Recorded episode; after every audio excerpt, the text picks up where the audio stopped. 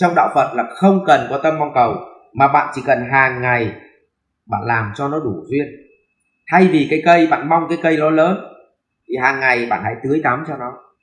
Bạn hãy bế, bê cái cây đó ra chỗ có đủ ánh nắng. Bạn hãy bón đất cho nó. Thì không cần bạn phải tâm bạn mong rằng cái cây ấy nó lớn nhanh, thì cây ấy nó vẫn lớn. Còn nếu như bạn mà không bón đất cho nó, bê nó ra ngoài nắng ngoài nắng, tưới tắm cho nó. Mà bạn suốt ngày bạn mong cầu nó lớn, nó cũng không tài nào lớn được. Vậy thì bản chất trong đạo phật có cái từ gọi là đủ duyên, tức là hội tụ đủ điều kiện thì dứt khoát, thành tựu nó sẽ đến. Em được biết thầy đam mê về đạo phật, về khía cạnh duyên nghiệp theo thầy, có phải một người muốn kinh doanh tốt cũng cần phải có cái duyên từ nghiệp của mình tốt không? Mặc định là có kiến thức và năng lực kinh doanh ạ. Thực ra thì bạn à, không đọc trên facebook của tôi. Thì bạn không có thấy tôi đăng cái bài này. Thực ra tôi đã đăng cái từ duyên. Duyên ở đây chính là điều kiện. Ví dụ, bạn có một hạt thóc. Thế thì nếu mà có đủ đất, đủ nắng đủ mưa. Và nắng mưa đất nó đến đúng thứ tự. Thì dứt khoát hạt thóc đấy sẽ trở thành một cái cây tốt cây lúa tốt. À, nếu mà bạn là một nhân viên kinh doanh mà bạn vừa có khả năng tìm kiếm khách hàng tốt data khách hàng tốt bạn vừa có khả năng kỹ năng telesale tốt, bạn vừa có khả năng tư vấn tốt, bạn vừa có khả năng chốt sale tốt, bạn vừa có khả năng quản lý dữ liệu data khách hàng tốt, bạn vừa có khả năng chăm sóc khách hàng sau bán tốt thì như vậy, bạn là một người được gọi là đủ điều kiện để trở thành một best seller. như vậy, bản chất của từ duyên không phải là may mắn hay không may mắn từ duyên chính là điều kiện đủ tất cả các điều kiện người ta gọi là đủ duyên.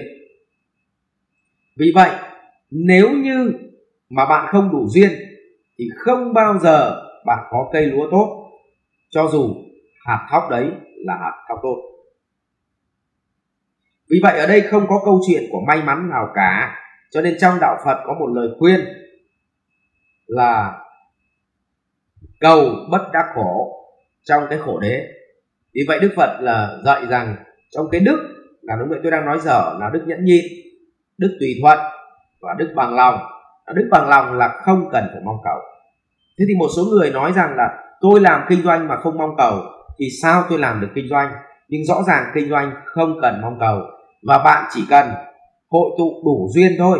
Thì bạn không muốn trở thành best seller thì cũng là best seller tôi lấy ví dụ bạn như lúc nãy tôi kể lại đấy, bạn có khả năng tìm kiếm khách hàng, data khách hàng mục tiêu, có kỹ năng telesale, có kỹ năng tư vấn, có kỹ năng chốt sale, có kỹ năng à, làm à, bộ công cụ để lưu vết dữ liệu data chăm, data khách hàng, có khả năng chăm sóc khách hàng để bán lại lần nữa.